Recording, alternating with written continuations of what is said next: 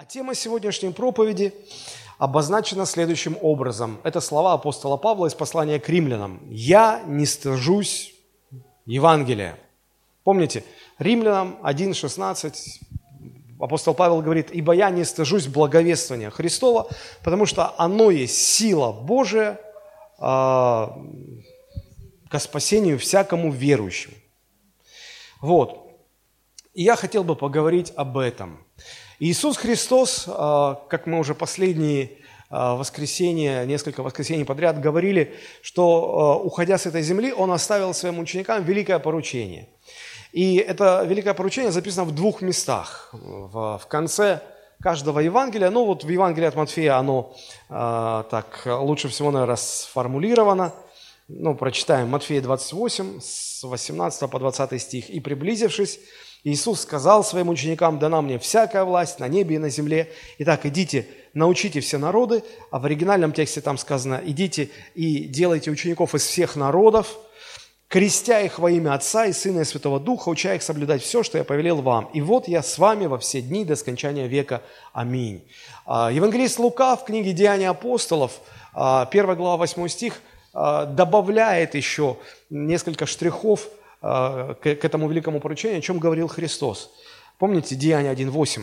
«Но вы примете силу, — сказал Иисус, — когда сойдет на вас Дух Святой, и будете мне свидетелями э, в Иерусалиме, во всей Иудее, в Самарии и даже до края земли».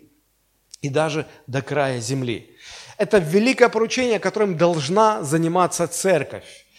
И я хотел бы сказать вам, что а, это очень непростое задание, это очень непростая работа, потому что этот мир, как говорит Библия, он принадлежит дьяволу до времени, и дьявол является князем этого мира, господином этого мира. И э, здесь он так все устроил, что люди толпами каждый день, каждый час, каждую минуту, каждую секунду идут в ад, идут в ад, идут в ад.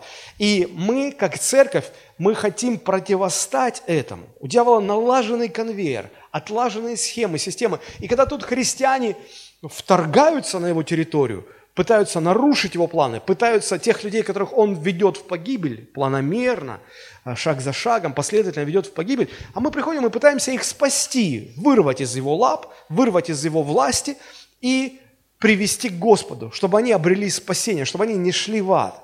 Как вам кажется, он просто позволит и скажет, да ладно, возьмите что. Нет, конечно, он до последнего будет сопротивляться. Поэтому э, свидетельствовать о Христе, исполнять великое поручение, это не так просто. Само собой легко это не дается. Это величайшее духовное сражение. И вот здесь, на э, этом нашем пути, исполнения великого поручения, мы встречаем множество разных проблем. Множество, множество разных проблем. Одна из проблем заключается в том, что э, мы можем испугаться. Ну, скажите, кто из вас не переживал вот этот э, предательский леденящий страх, когда вот уже Господь э, дает человека, и Дух Святой шепчет в сердце, расскажи ему о Христе. И мы раз так испугались, страх сковал скулы, и мы, мы слова выдавить не можем. Разве не было в вашей жизни так? Да, да. Вот это одна из проблем. А, и, и люди пытаются понять, теряются в догадках, но откуда этот страх? Он врожденный или приобретенный? Да и то, и другое. А, у нас в семье было два брата, ну и сейчас два брата, да? У меня есть брат, на год младше меня. И вот мама рассказывала, что когда мы были маленькие, мы были два совершенно противоположных человека. Вот. А, она нас маленьких обоих э, положит на диван, и вот я по этому диванчику на карачках ползу, и вижу, что край. Она мне рассказывает, вижу, что край. Так подползу, все, край, там можно упасть. И назад, и назад. Брат мой вставал на коленки, потом шатаясь на ножки, идет, не смотрит вообще, что падает, все. То есть он ничего не боялся. Ничего не боялся. А, знаете, есть и врожденный страх, и приобретенный страх. И кто-то а, из великих мудрецов сказал, что в каждом человеке живет и последний трус, и великий герой. А человек выбирает, кем ему стать. Поэтому здесь такая ситуация. Есть другая проблема, когда мы, а, проповедуя Евангелие, начинаем подмешивать туда еще и проповедование самих себя. Говорим, смотрите, а, мы какие хорошие, а в нашей церкви есть там депутаты, есть спортсмены, а в нашей церкви есть известные личности. И вообще мы все такие хорошие. Зря вы нас считаете, что мы христиане какие-то безжизненные, унылые. Нет, посмотрите, мы какие хорошие. Э, вообще, чтобы вам спастись, нам надо стать такими, как мы. Разве нет такого? А, очень редко, когда ты встретишь человека, который проповедует чистое Евангелие без примеси вот своей церкви, себя, своих каких-то культурных моментов и так далее, и так далее, и так далее. А, мы теряем способность видеть разницу между тем, чтобы проповедовать Евангелие и проповедовать еще и себя. И а, есть еще такой момент, о котором я сегодня в этой проповеди хотел бы поговорить подробнее. Это проблема стыда, когда становится стыдно. От чего человеку становится стыдно? Когда он сделал что-то плохое, и вот он разоблачен, и становится стыдно, правда же? Но это нормально, это естественная реакция, а, которая указывает на то, что мы неправильно поступаем. Но а почему человек стыдится Евангелия? Почему человек начинает стыдиться Евангелия? Причем, знаете, а, обычно, когда говорят на эту тему, ее рассматривают в контексте как вам сказать, в контексте того, что вот я стыжусь благовествовать Евангелие другим людям. А я хочу посмотреть в другом контексте. Я хочу посмотреть в контексте того, что когда человек э, стоит перед выбором, принимать Евангелие или нет, вот тогда сам человек стыдится этого Евангелия, ему стыдно, он стыдится принять Евангелие. Вот, вот в этом ключе я хотел бы немножечко поговорить. Давайте мы э, обратимся в послание к римлянам, первая глава, с 16 стиха. Апостол Павел пишет, «Ибо я не стыжусь благовествования Христова, потому что оно есть сила Божия ко спасению всякому верующему, во-первых, иудею, потом и елену, то есть греку. В нем открывается правда Божия от веры в веру, как написано, праведный верою жить будет» праведной верою жить будет. Знаете, что я для себя понял? Я понял, что есть э, стыд, когда человек стыдится принять Евангелие. И это первичный стыд. А есть стыд, когда уже верующий человек стыдится распространять Евангелие. Так вот, это вторичный стыд. И э, вторичного никогда не бывает без первичного. То есть, э, ну давайте порассуждаем. Э, в моем детстве среди моих сверстников была проблема, когда дети стесняются своих родителей.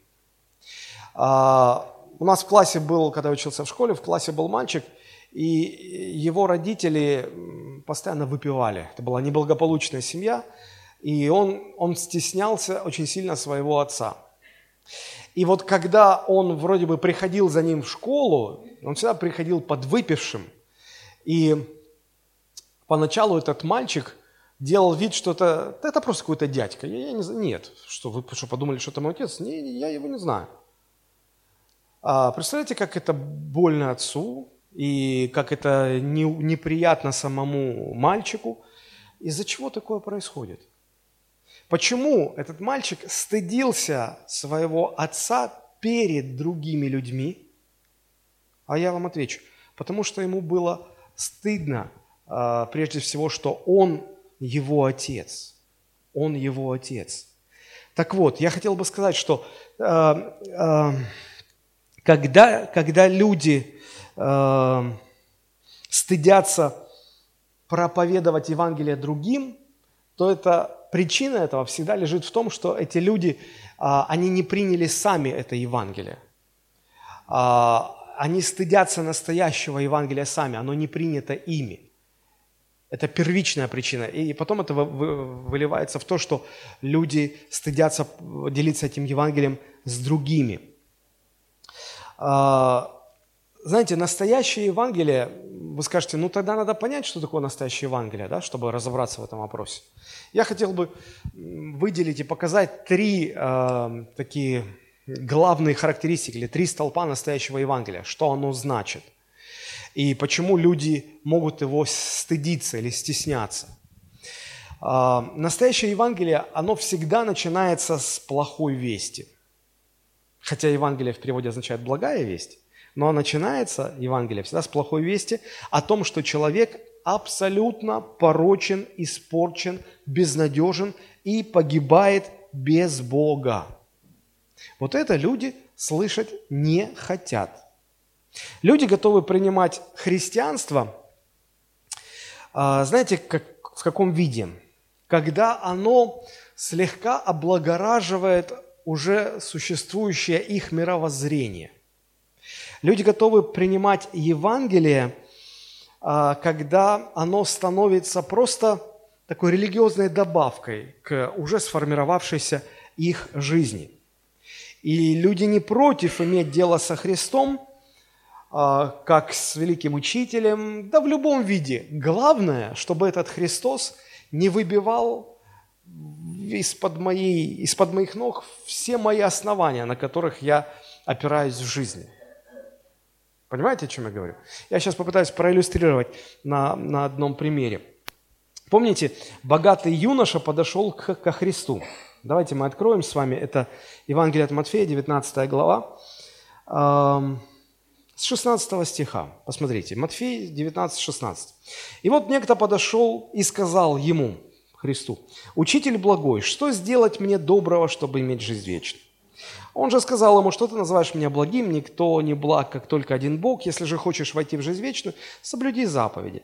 Говорит ему, какие? Иисус сказал, не убивай, не прелюбодействуй, не кради, не лжесвидетельствуй. Смотрите, человек приходит ко Христу, и начинается такой диалог. Да? Какие заповеди? Как будто не знал. Да вот, вот те же, которые ты хорошо знаешь. Почитай отца и мать, и люби ближнего твоего, как самого себя. Юноша говорит, все это сохранил я от юности моей, все это уже есть. А теперь внимание, смотрите. Что еще не достает мне? Вы вдумайтесь, вы посмотрите, человек приходит ко Христу со сложившейся своей жизнью и хочет, чтобы Христос пришел как дополнение к его сформировавшейся, праведной такой, хорошей, показательно образцовой жизни. У меня все есть, но чувствую, что-то не достает. Тебя, наверное, не достает, Господи. Тебя, наверное, не достает моя жизнь. И смотрите, что Христос говорит. А, Иисус сказал ему, если хочешь быть совершенным, а это как раз именно то, чем он козырял перед Христом. Смотрите, как я все заповеди выполняю. Так вот, если хочешь быть совершенным, пойди продай имение твое и раздай нищим, и будешь иметь сокровища на небесах, и приходи и следуй за мной.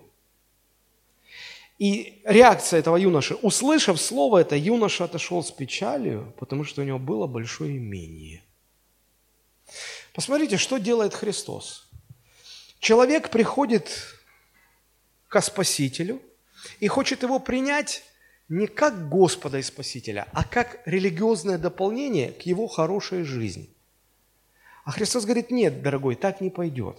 И Христос выбивает всю опору из-под его ног, на чем он так базировался. А на чем он базировался? Он был очень богатым. И вот Христос говорит, а вот, вот все, все, на чем ты утверждаешься, все, на что ты опираешься в жизни – Вообще, отдай это, раздай нищим, и вот без всякой опоры приходи и следуй за мной. Обопрись на меня, положись на меня, доверься мне, выбив из-под своей жизни все опоры, на которые ты раньше опирался. И здесь смотрите, какая реакция. О-о, что-то мне такое Евангелие не нравится. Людям не нравится такое Евангелие. Они его начинают стыдиться. Понимаете? Но а, здесь я вижу один очень простой принцип, очень важный принцип. Если Евангелие не перевернуло или не перетрясло всю вашу жизнь, то это было вовсе не Евангелие. Слышите? А вы просто пытались а, получить религиозную добавку к своей жизни. Потому что Евангелие, оно а, выбивает из-под ног человека все, на что он мог бы опираться, думая о себе, как о ну, я, конечно, не святой, я, конечно, не папа римский, но, собственно говоря, я и не совсем плохой. В конце концов, я не хуже своего соседа. Так или нет? Конечно. Люди не прочь добавить религию к своей жизни. Но люди всегда сопротивляются тому, когда Евангелие претендует на то, чтобы забрать все, на что человек опирался. Чтобы человек мог признать себя падшим, безнадежным, бесконечно испорченным, погибшим и без Бога ничего не значащим человеком.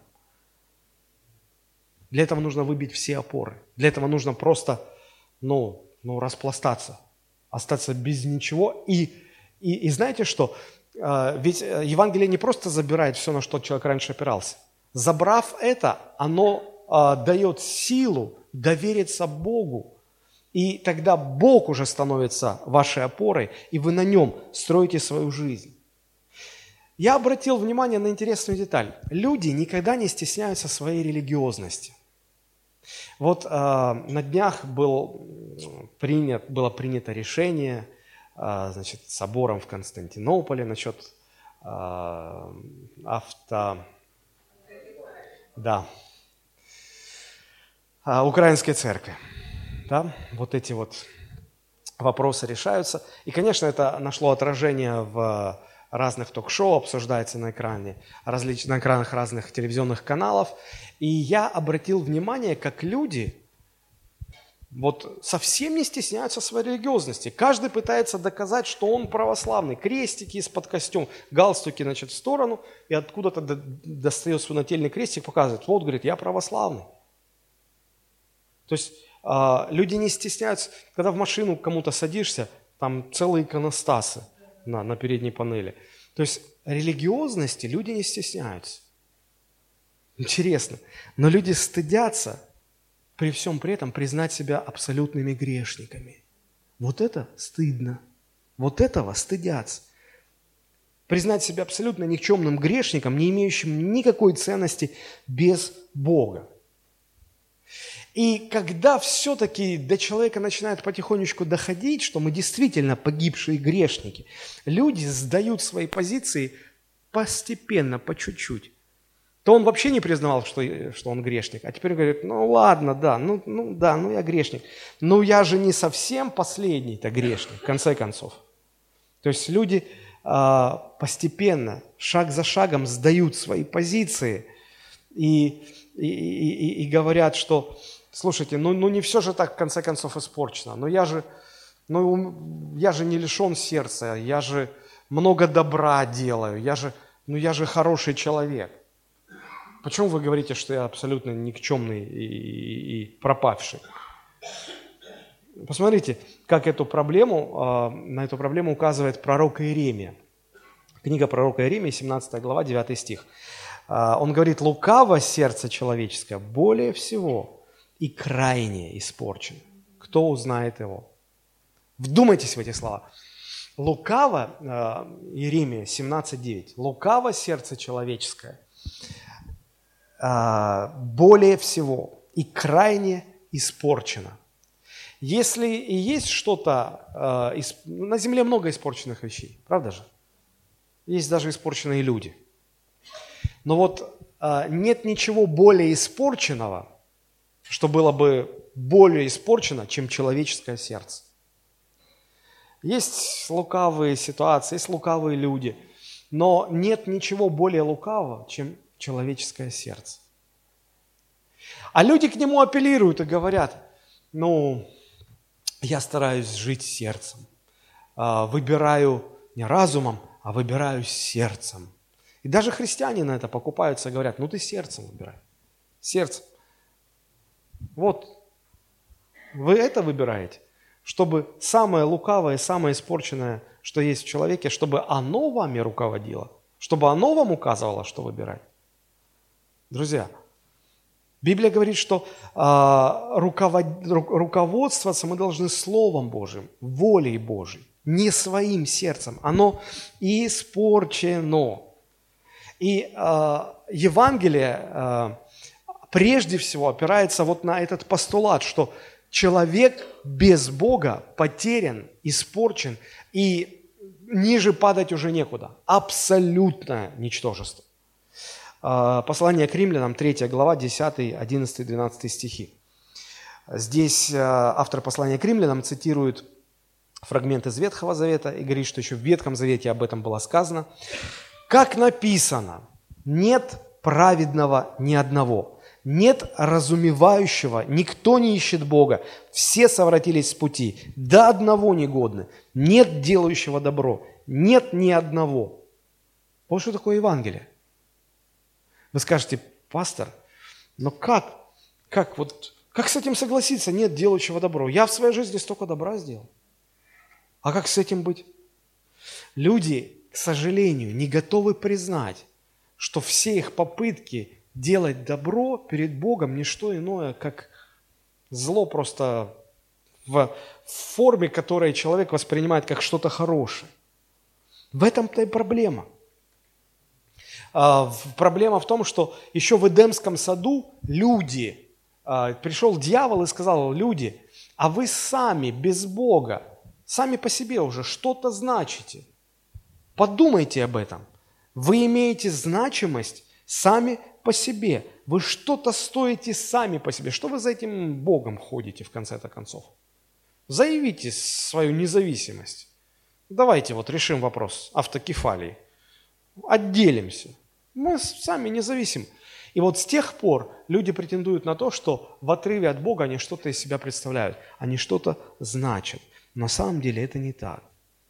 И вот люди, когда сталкиваются с Евангелием, первое, что им очень сложно и очень трудно, а, им трудно признать себя грешными а, окончательно. То есть где-то они готовы согласиться, что они грешники, но, но не самый последний грешник. А вот апостол Павел о себе говорил, что Бог послал в мир своего Сына Иисуса Христа, чтобы спасти грешников, из которых я какой? Первый.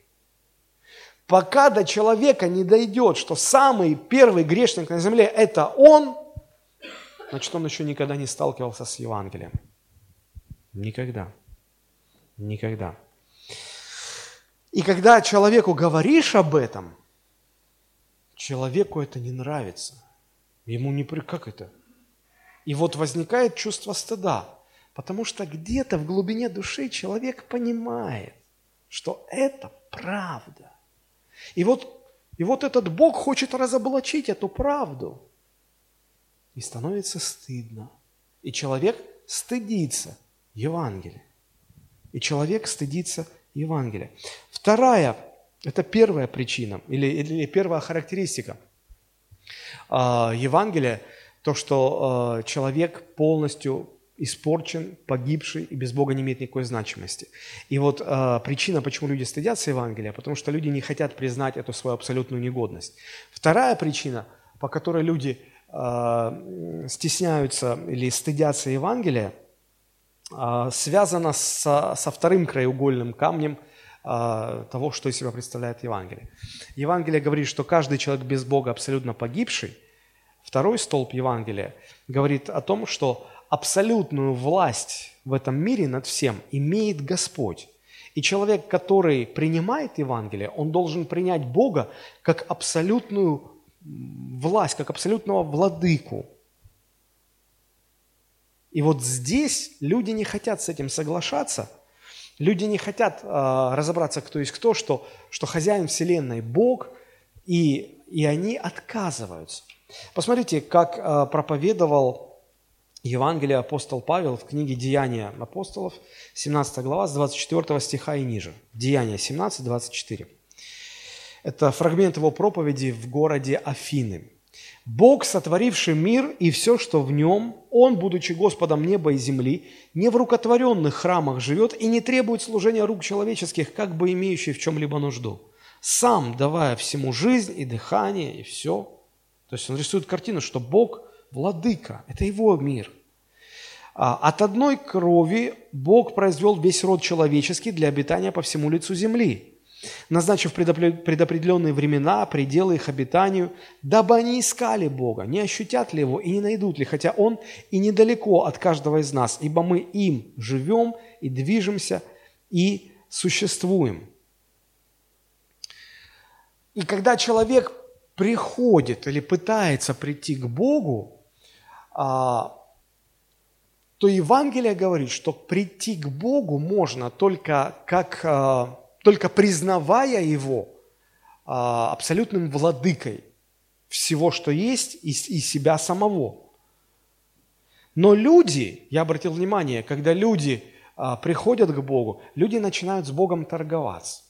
Или пытаются договориться, или какую-то, как, как бы сделку заключают, не понимая, что это Божий мир, что Бог всем управляет, что Бог все создал. И, и, и люди как бы говорят, ну хорошо, мы вот, вот, вот это вот тебе, Господь, но ты нам в ответ вот это. И знаете, а, как кажется, складывается такое ощущение, как будто ну, на, на рынке торг идет. Но с Богом так нельзя. Он владыка. Он владыка. И э, когда ниже, вот в этом же отрывке, э, 28 стих, ниже апостол Павел, заканчивая свою проповедь, и говорит, он говорит, «Итак Бог повелевает всем людям повсюду покаяться». Мы, когда проповедуем Евангелие, мы говорим, Иисус любит вас, не хотите ли вы принять Христа? Вот когда мы так говорим, не хотите ли вы принять Христа, мы не проповедуем Евангелие. Это вообще не Евангелие. Потому что, знаете, как Евангелие? Евангелие по-другому говорит. Евангелие говорит, Бог ныне повелевает всем людям повсюду. Да? Покаяться. Дальше, 31 стих. Что написано? 30 и 31. «Ибо Он назначил день, в который будет праведно судить Вселенную посредством предопределенного им мужа, то есть Иисуса Христа, подав удостоверение всем, воскресив Его из мертвых». Обратите внимание, Бог не просит, Бог не упрашивает, Бог не предлагает. Бог что делает? Повелевает. И людей это возмущает. А как это? А а кто он такой, что он мне... Я вообще не... Со мной нельзя так разговаривать. Что значит мне повелевать? Я свободный человек, у меня есть свои права. Что он мне повелевает? Вот оно, приехали. Вот человек не, не признает Бога владыкой всего. Мы дошли до того, что проповедуя Евангелие в церкви, мы, мы какое-то искаженное Евангелие несем людям. Мы говорим, знаете, как, как в мыльных операх.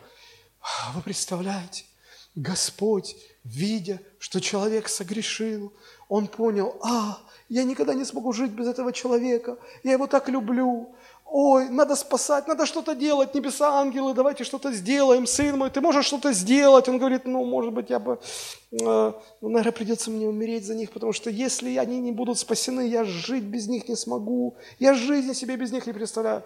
Друзья, это бред, это бред сумасшедшего религиозный сумасшедший бред.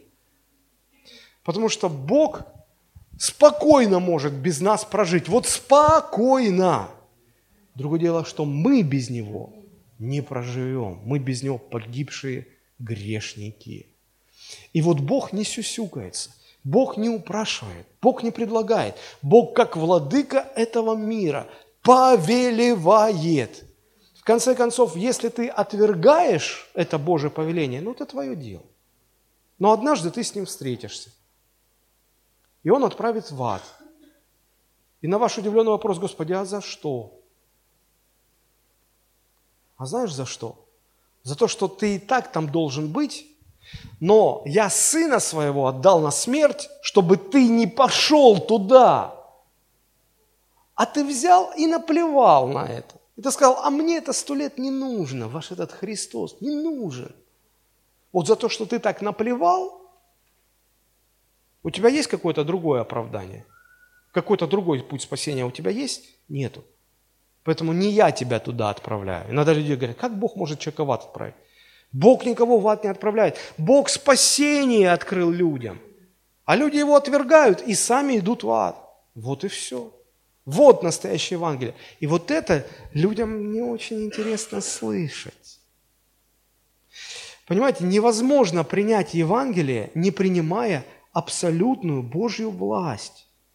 Настоящее покаяние начинается с признания абсолютной Божьей власти. Если человек этого не признает, он начинает торговаться с Богом. Как я с одним человеком разговаривал, он говорит, пастор, помолитесь за меня, чтобы Бог меня исцелил. Я говорю, хорошо. Мы помолились. Человек пошел к врачу, А врач говорит, что еще хуже стало. Человек приходит и говорит, а, пастор, позвольте, а как же так? А почему Бог меня не исцеляет? Я говорю, я не знаю. Говорит, а мы так не договаривались. Я говорю, а с Богом вообще никто не договаривается. С Богом так нельзя. Он Бог. С Ним не договариваются. С Ним соглашаются. Потому что Он владыка, Он хозяин всего. Будет так, как Он сказал. И вот, вот это людям, ну, это выворачивает. Это неприятно. Люди, и он говорит, а я не буду в вашу церковь ходить, если Бог меня не исцелит. Я говорю, вы со мной торгуетесь? Или вообще, как это понять? Да не ходите. Да не ходите. Знаете, иногда люди думают, что вот как, как будто нам кто-то платит за то, чтобы вот мы кого-то спасали. Я слышал, мне, мне жена рассказывала, говорит, она смотрела проповедь Артура Симоняна. А, обратились к нему, а, ну, состоятельная семья, муж, жена, богатые очень люди. Никак со своим ребенком не справиться, а ребенок их начал шантажировать. Они его хотят в церковь, чтобы он... А он говорит, вы если еще раз мне со мной о Боге заговорите, я покончу с собой, я выброшусь из окна. И так, и так, депрессия у него все. И родители уже не знают, что делать, обратились к пастору церкви. Артур Симонян, церковь Слова Жизни в Ереване. И он говорит, я пришел, думал, как ему помочь, что ему... Говорит, и вот мне, я захожу в его комнату, и мне Дух Святой прям вот сошел на меня Дух Святой, я понял, что мне делать.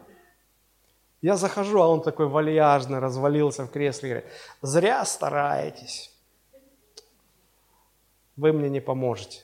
Он заходит и говорит, а кто тебе сказал, что я пришел тебе помогать? Я пришел пом- помочь тебе выброситься, потому что такие уроды моральные не должны жить на этой земле. Он встал с кресла, говорит, вы что?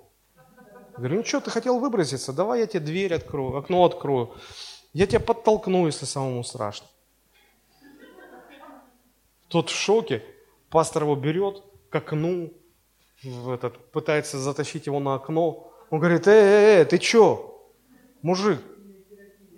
Говорит, ну ты же хотел, я пришел тебе помочь. Не, подожди.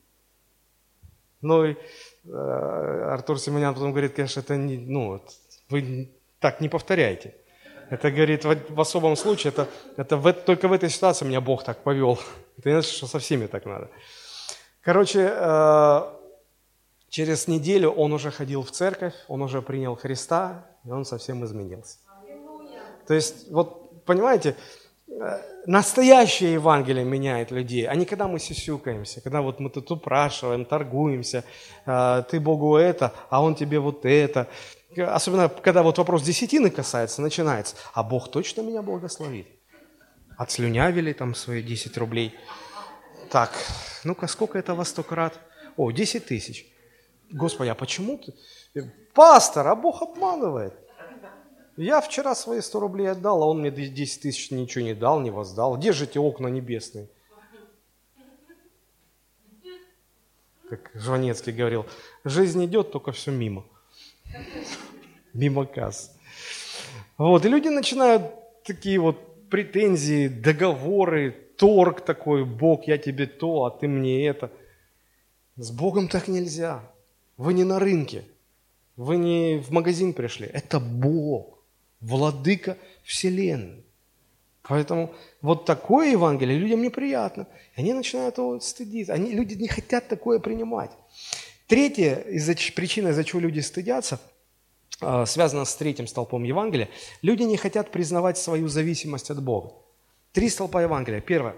Евангелие говорит, что человек абсолютно погибший, грешен, безнадежный без Бога и ничего не значит без Бога.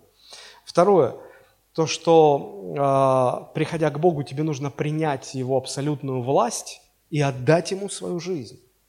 И третье, то, что человек э, должен признать над собой э, абсолютную свою зависимость от Бога, что без Бога ты даже вдохнуть не можешь. Вот заберет Господь дыхание, и ты... И все, привет. Встречаться с апостолом Петром. Он там на воротах с ключами стоит. Ну, так говорят. Вот. То есть люди э, не хотят признавать свою полную зависимость от Бога. Они не против, чтобы Бог их благословлял. Совершенно не против.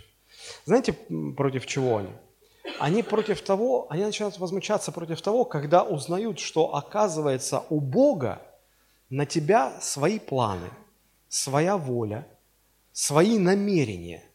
Люди как думают? О, Иисус, ты меня спасти решил? Ой, большое тебе человеческое спасибо, Иисус. Все, ты меня спас, дальше я сам. Куда сам? Он тебя спас не для того, чтобы ты дальше сам, а для того, чтобы ты Его волю исполнял, чтобы ты для Его целей жил. Не-не-не, Он спас, а дальше я сам решаю. Нет, нет, нет. А люди продолжают торговаться. Господи, ну хорошо, я буду ходить в церковь через воскресенье. Не каждое, а через воскресенье. Вот, но ты, пожалуйста, этот, э, благословляй меня, чтобы у меня в жизни все было хорошо, защищай и так далее, и так далее. Нет, нет, нет.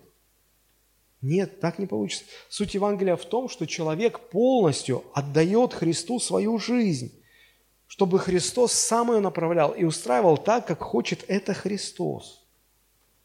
И вот здесь признать свою полную зависимость человек и отказывается как раз таки, потому что мы люди привыкли к демократии, мы люди привыкли качать свои права. мы приходим к Богу и тоже пытаемся качать права. Вот посмотрите, интересный момент. Первое послание Коринфянам, первая глава, 18, 22 и 23 стихи. Самое такое вот, суть я выделил. 1 Коринфянам 1, 18, 22, 23. Апостол Павел говорит, слово о кресте для погибающих юродство есть. То есть, знаете, что такое юродство? Юродивый. Мы, мы стыдимся таких людей. И вот э, слово о кресте, Евангелие настоящее, оно как юродство. Как-то стыдно его с ним ассоциировать себя.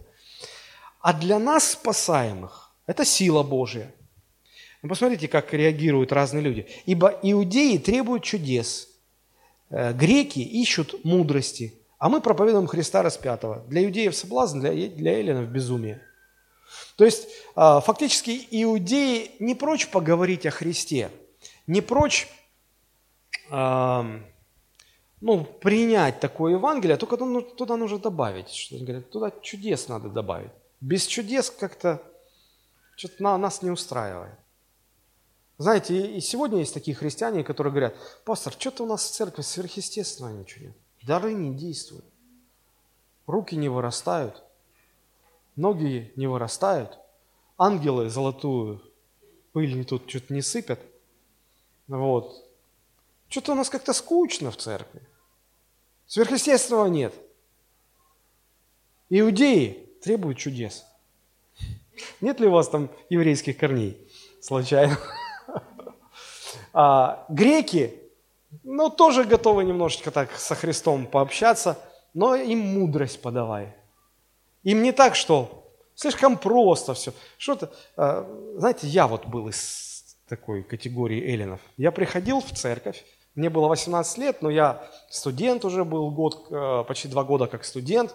Вот, и я ж все э, хотел быть таким интеллигентным, умным, разумным, меня тянуло к наукам, и меня коребило, когда я приходил в церковь, а там выходил какой-то дедушка, выходил так, нос, значит, прочистит микрофон и говорит, эм, доброе утро, браты и сестры, э, молюсь, чтобы Господь поблагословил нас на этом служении – я говорю, что за слово поблагословил? Благословил. Ну вот, вот то, что, вот я хотел сказать. А, вот сейчас хочу поделиться своими мыслями о Христе распятом.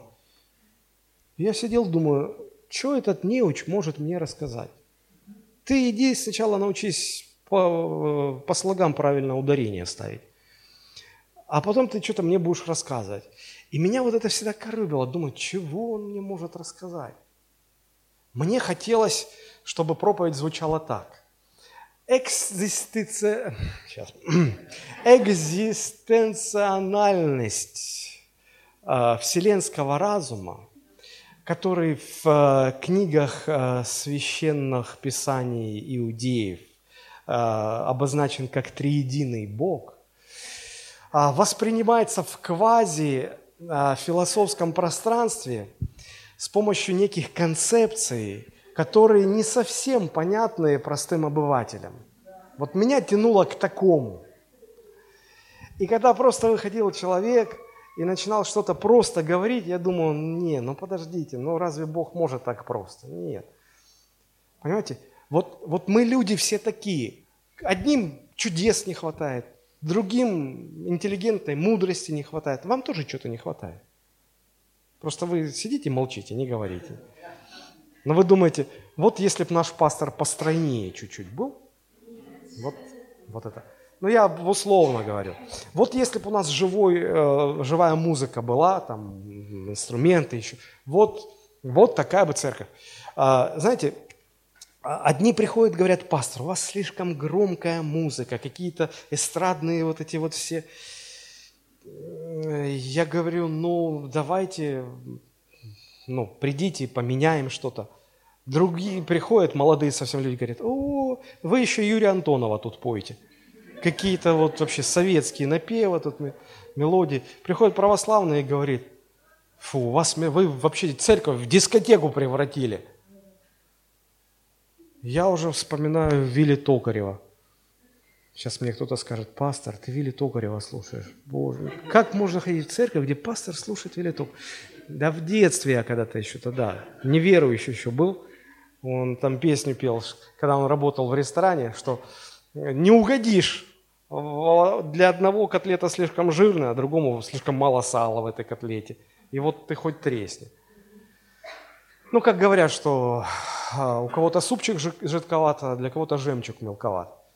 Поэтому вот всем, все хотят чего-то добавить в Евангелие. И считают, что вот если бы к Евангелию еще вот это, вот тогда бы а так у вас тут что-то ничего чудес нет, мудрости нет. Что у вас там есть? Христос распятый, умереть для себя, крест. Это точно юродство. Зачем оно мне надо? Э, ну, люди не понимают, что церковь или прийти к Богу, это не в ресторан прийти, где тебе дают меню, и это ты заказываешь, а это ты не хочешь. Нет, мы, мы, мы должны признать свою полную зависимость от Бога. А люди-то стремятся к независимости, в том числе и от Бога. И им не хочется, чтобы ну, Бог все решал, Бог все определял. Им хочется за собой оставить последнее слово. Иначе Бог обидит их. Представляете, люди некоторые обижаются на Бога. Когда приходят люди из мира, и, и начинаешь им говорить, что гражданский брак – это грех. Они говорят, как это? И вот очень сложно. Вот э, в прошлое воскресенье, в ночь субботы на воскресенье, был там какой-то бой, да? И вот э, дагестанец наш, я не помню, Хаб, Хабиб, ну вот, да, он победил этого ирландца Ко Конора, Макгрегора, по-моему. А, это у меня бабушка любила бокс смотреть, все такое. Я не в бабушку. Я вот, меня мама на шахматы отдавала, я вот такой вот миролюбивый. А, я до сих пор не люблю все эти вот единоборства. Но а, почему? Потому что вот он там что-то натворил, и вот всю неделю о нем говорили. И где-то я услышал, то ли по радио в машине ехал, то ли по телевизору. То есть а, то ли тренер его, то ли кто-то, ну кто-то вот из его окружения говорили о том, что он собирается взять еще вторую жену себе. Ну, мол, это нормально на Кавказе. Я вот думаю, а вот придет такой человек с намерением взять вторую жену в церковь. И я ему буду объяснять, что Бог повелел, что у одного мужа должна быть одна жена. А он мне скажет, а у нас традиции такие.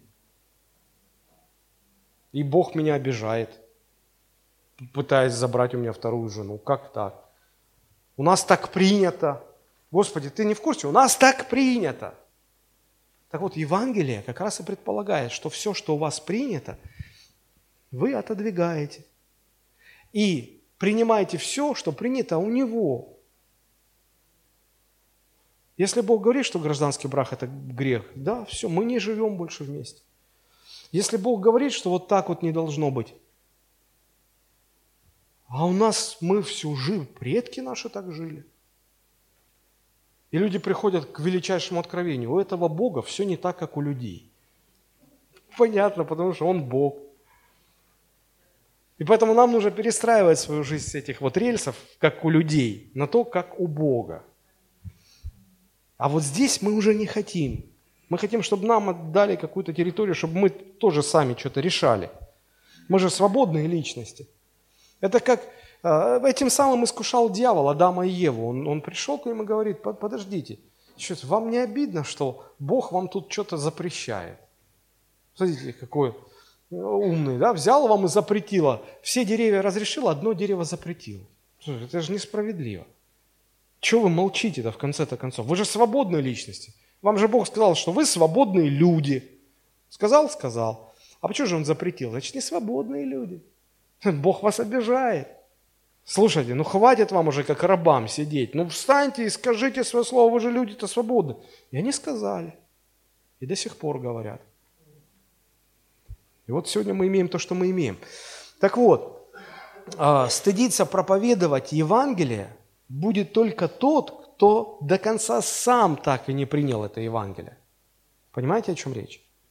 Он потому и другим его будет, э, ему будет стыдно его нести. То есть первичен стыд, когда мне стыдно э, согласиться с Божьим Евангелием. Когда я частично только его принимаю, частично с ним соглашаюсь, и потом, когда возникает, ну, когда в церкви мы слышим, что Христос нас призвал делиться Евангелием, быть его свидетелями, и, и я прихожу в свой э, трудовой коллектив и вспоминаю вчерашнюю воскресную проповедь пастора, он говорил, что вот нам нужно свидетельствовать о Христе. Я понимаю, что нужно, а мне как-то как-то неуютно. Как они, вот они, они узнают, что я верующий. Что-то как-то... Знаете, почему стыдно? Потому что вам стыдно настоящее Евангелие принять. Потому что вы еще настоящее Евангелие не приняли. Задайте себе вопрос, в какое Евангелие вы сегодня верите и какое Евангелие вы сегодня исповедуете? Кто является хозяином вашей жизни? Кто определяет, как строится ваша жизнь?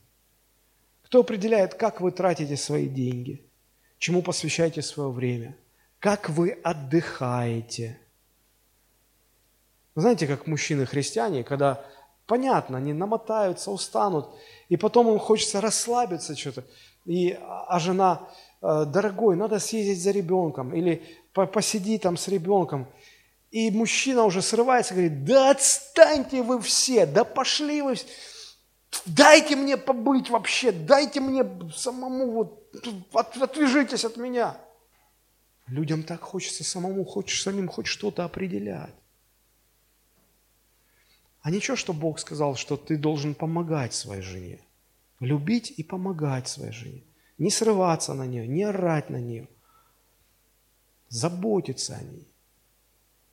Ты с этим соглашаешься? В лучшем случае умственно соглашаемся. Вот в чем вопрос, друзья. Кто определяет все в вашей жизни? Большинство верующих людей, на мой взгляд, дай Бог, чтобы я ошибался, на мой взгляд, это люди, которые, как им кажется, договорились с Богом. Договорились. Я тебе вот это, а ты мне вот это. И за это он мой Бог. Друзья, это не Евангелие.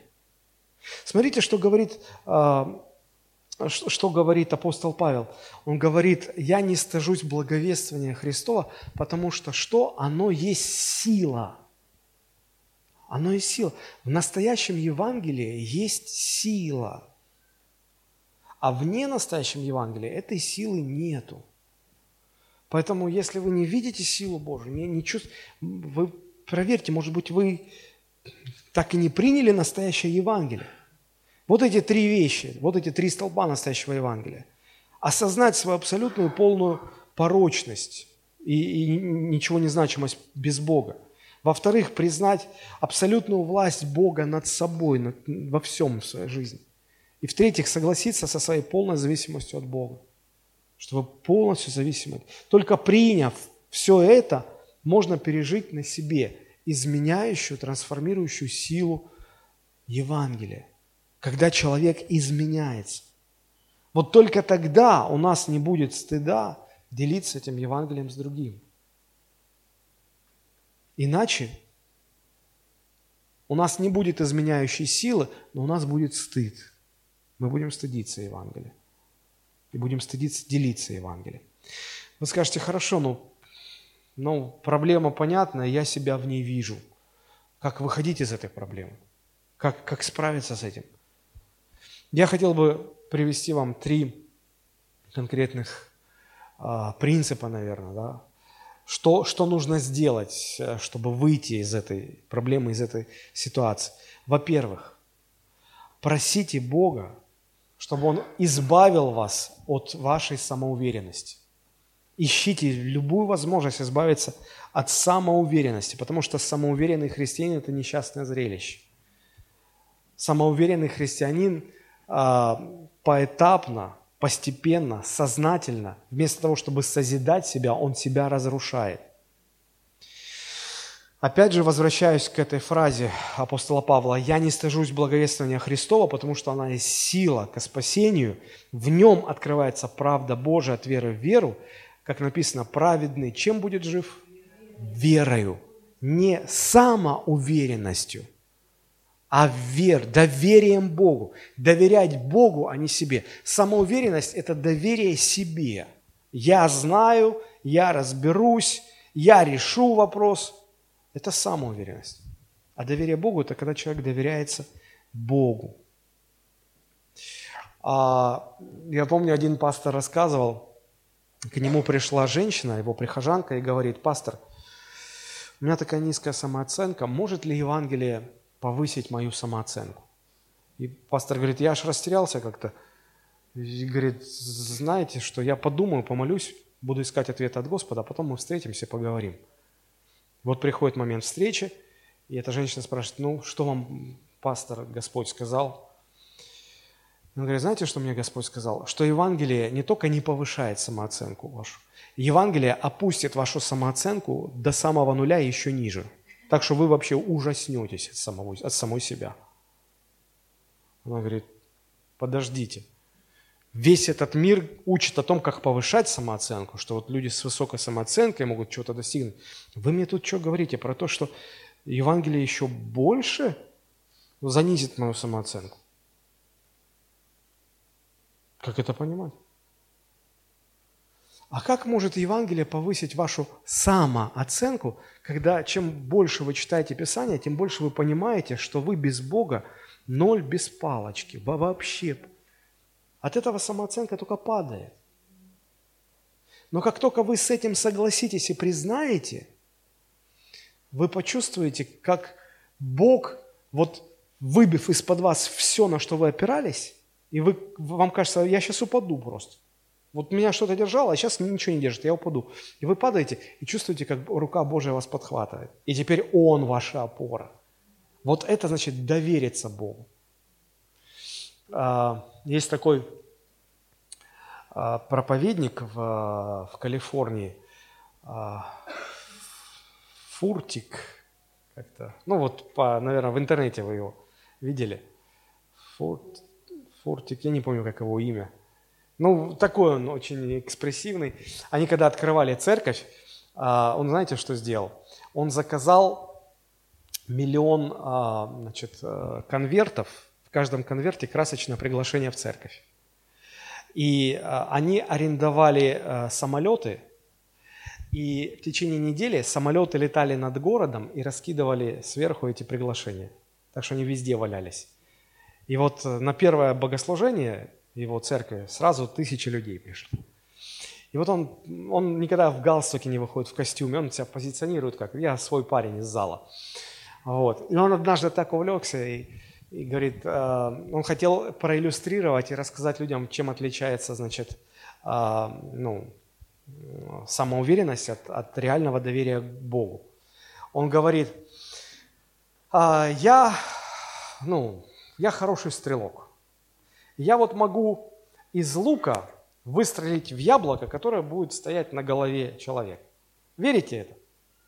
Ну и заведенный зал. Да, мы верим, верим. Он говорит, хорошо, а, э, мне нужен самый верующий, вот то, что я сейчас сказал, самый верующий человек из зала. Поднимите вашу руку. Там поднялось несколько рук. Он говорит, нет, нет, нет, самый верующий. Если у вас хоть тень сомнения, опустите руку. Ну, в общем, он нашел одного смельчака, говорит, выходи сюда. Вывел его на сцену, говорит, принесите мне лук, стрелу, яблоко.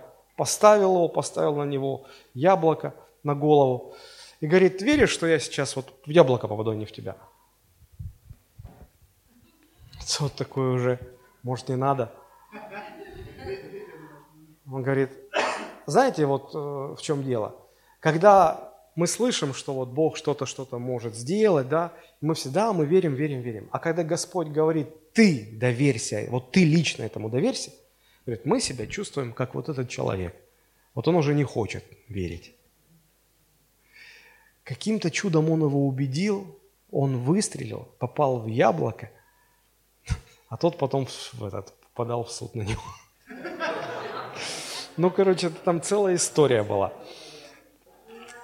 Там уже с полицией было дело. Ну, ну, то есть, ну, да, пастор совсем из народа. Когда он совсем из народа, тоже, наверное, не очень хорошо. Вот. Ну, то есть, вот мы, когда речь заходит о доверии Богу, то у нас всегда какие-то трудности, какие-то трудности.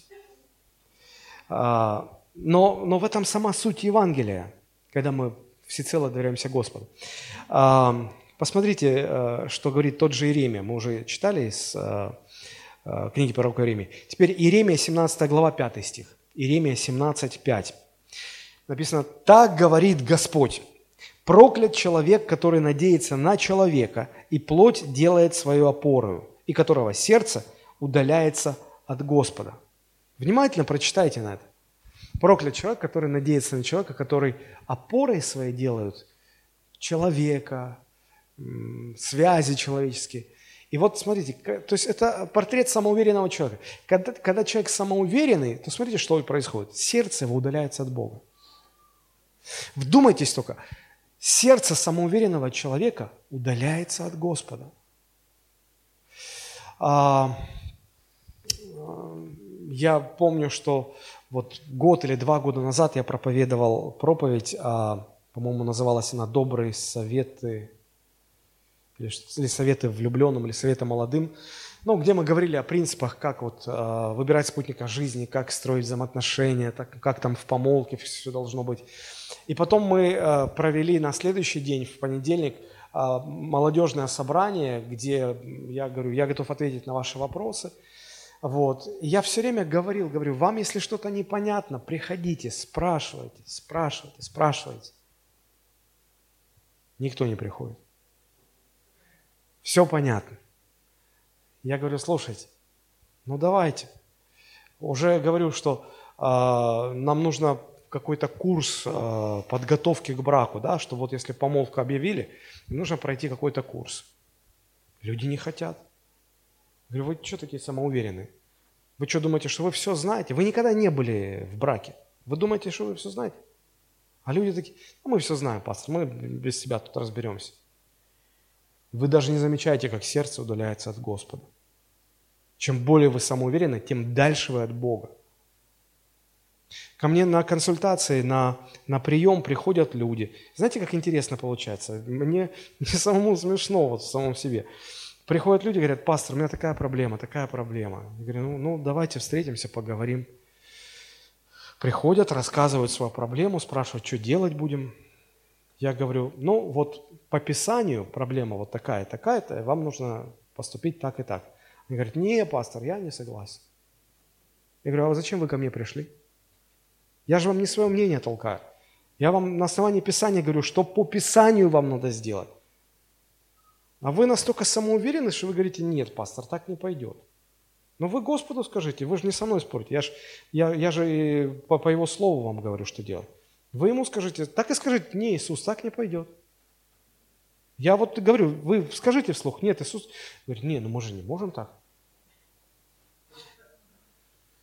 люди даже не замечают, как, как сердце удаляется от Господа. Когда человек сам уверен в себе, он такой умный. Потом проходит время, и, и жизнь все расставляет на свои места и показывает, кто как, как, как и чего добился.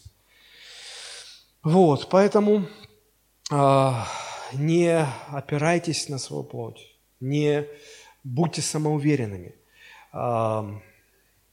Знаете, люди от самоуверенности, они часто так вот сразу не могут отказаться. Они по чуть-чуть сдают, по чуть-чуть сдают свои позиции. Даже если каются, то каются частично.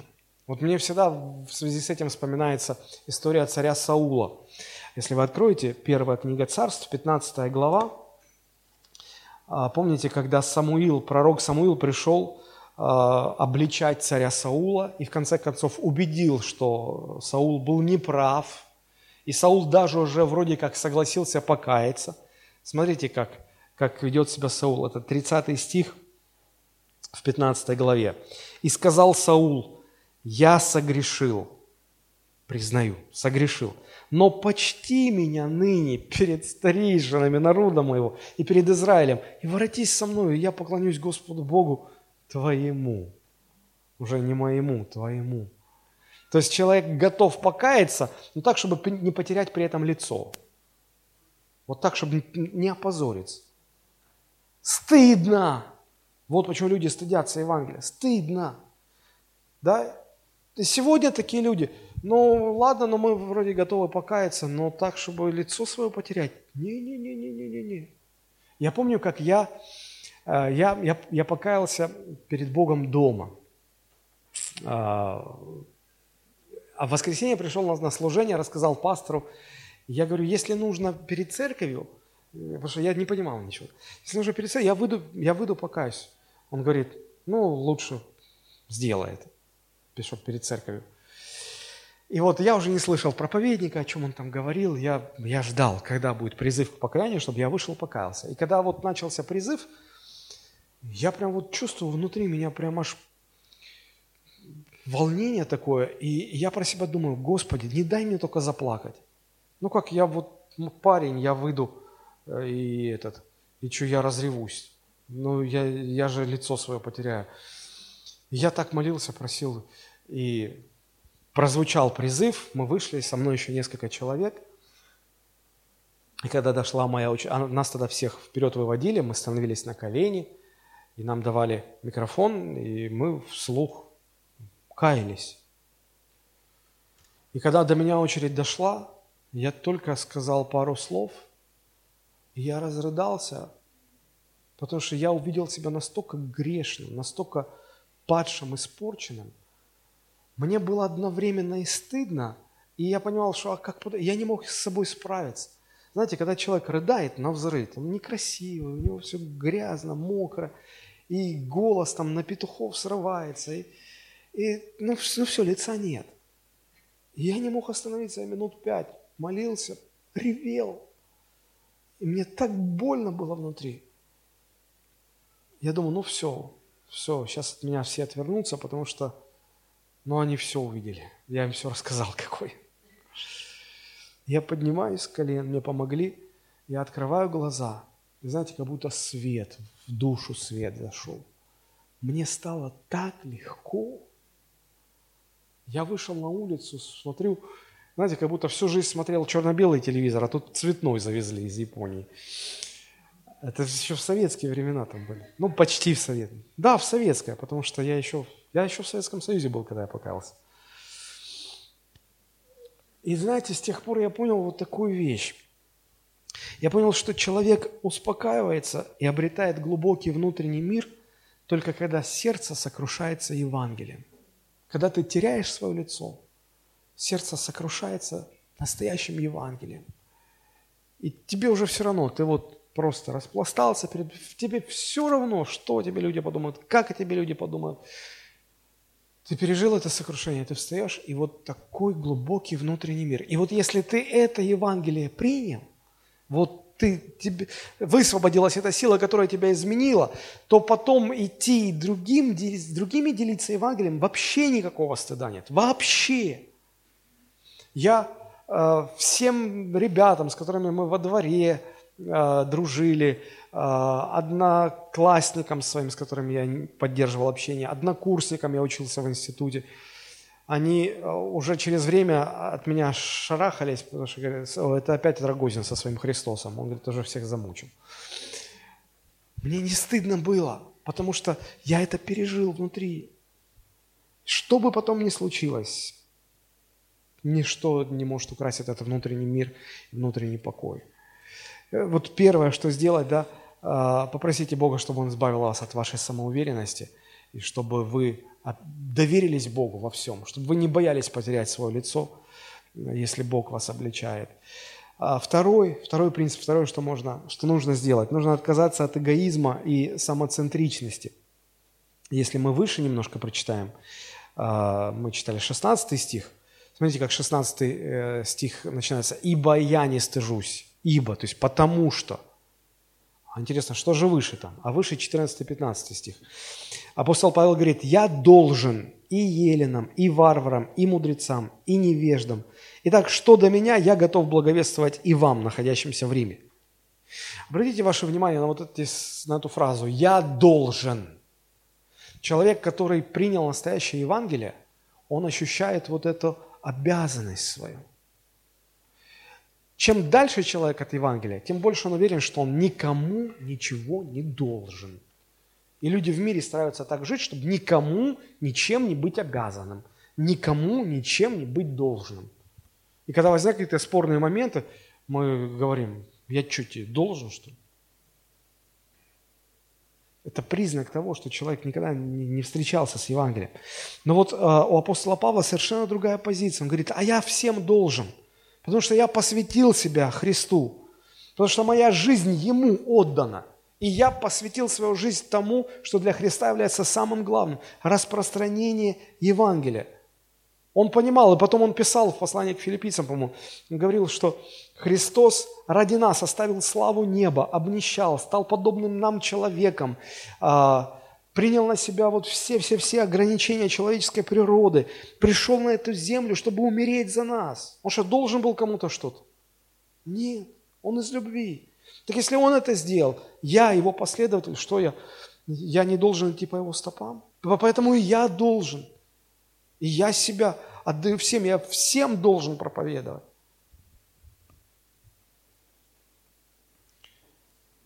Потому что, ну, он моя жизнь. Я люблю его, я знаю его, я хочу подражать ему в этом. И вот когда у вас именно такой настрой, тогда вы точно так же поступаете. Я слышал, как один пастор рассказывал историю такую, он говорит, что он прочитал ее в одном журнале. А, фрагмент из, из жизни человека, богатого человека, который всю свою жизнь посвятил э, изучению бриллиантов, продаж. У него были салоны, где продавались бриллианты, и он, он просто вот всю жизнь этой теме посвятил. Вот. И он, как владелец магазина, он просто говорит, однажды наблюдал за тем, как один из его продавцов обслуживает клиента. Клиент заинтересовался каким-то большим камнем, вот, и продавец говорит, сейчас я вам все расскажу. И он достал, и он сертификаты показывает, рассказывает, где он был произведен, где был добыт, какой мастер огранку производил. Все, все, все, все, все рассказал. Ну, вот, ну, не, не подкопаешься, все идеально. Клиент посмотрел, посмотрел, говорит, спасибо, и пошел. То есть он не совершил покупку.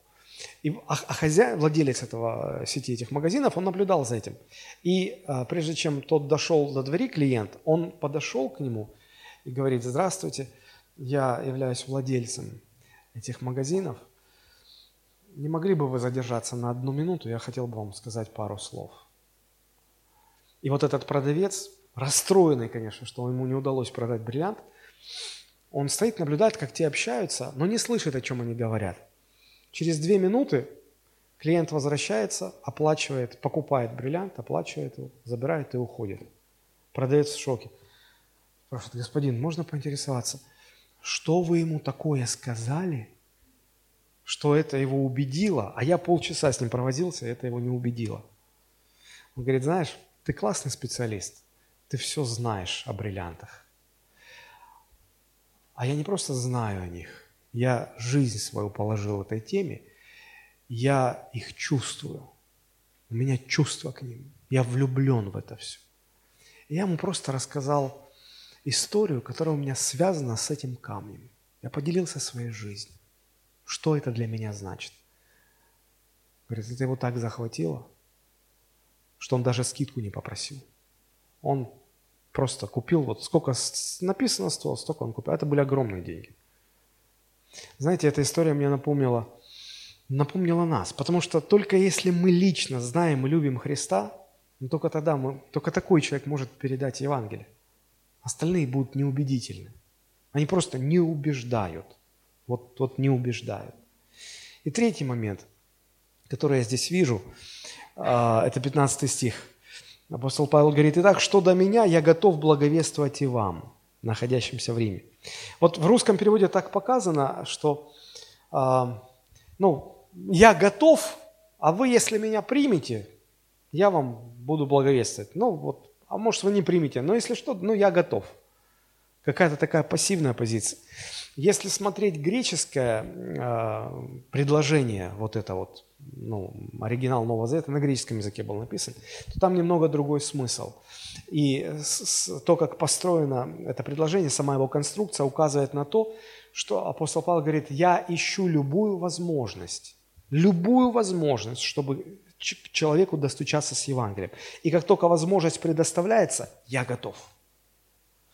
Причем готов благовествовать и варвару, а варвары это их, ну, знаете как, а, один ученый, глядя, разглядывая животных в зоопарке, сделал такой вывод. Говорит, я посмотрел все вольеры с животными, клетками. Говорит, все животные спокойные, ну, спокойные, нормальные животные. На дне обезьяны, вот, постоянно беспокойно бегают, суетятся, ссорятся, ругаются. Вот. Ну, сразу видно, без пяти минут люди. А, вот. И говорит, что я мысль потерял. Про варвара, да. Так вот, а, варваров считали без пяти минут люди – вот такие вот необразованные такие, как с ними говорить, непонятно. Вот, и он говорит, я и таким людям готов благовествовать. Я и грекам с их высокой интеллектуальностью готов им проповедовать. Я и, как, как он там говорит, я и мудрецам могу говорить о Христе, и, и невеждам. Все, я, я готов. Я вопрос себе задаю, а я готов? Я ищу возможность, любую возможность, чтобы засвидетельствовать. Я для себя принял решение. Я э, запасся визитками своими, как пастора, церковными визитками. Я купил несколько визитниц. У меня в каждой сумке, вот я когда куда-то выхожу, у меня всегда с собой визитки. У меня жена недавно машину ремонтировала и говорит, мы разговорились с мастером, и я ему стала свидетельствовать о Христе. Я говорю, ну ты ему визитку дала? Говорит, нет у меня визиток. Я говорю, ай. Говорю, вот у тебя всегда должны быть с собой визитки. Дал и немножко из своих запасов. То есть мы должны быть во всеоружии. Если мы посвятили себя, чтобы искать любую возможность, и вот она есть, все, а я готов. Я готов и с таким поговорить, и с таким поговорить, и в церковь готов пригласить. Возьмите себе на заметку. У, у, у пасторов наших домашних групп есть визитки, спрашивайте у них. Хорошо.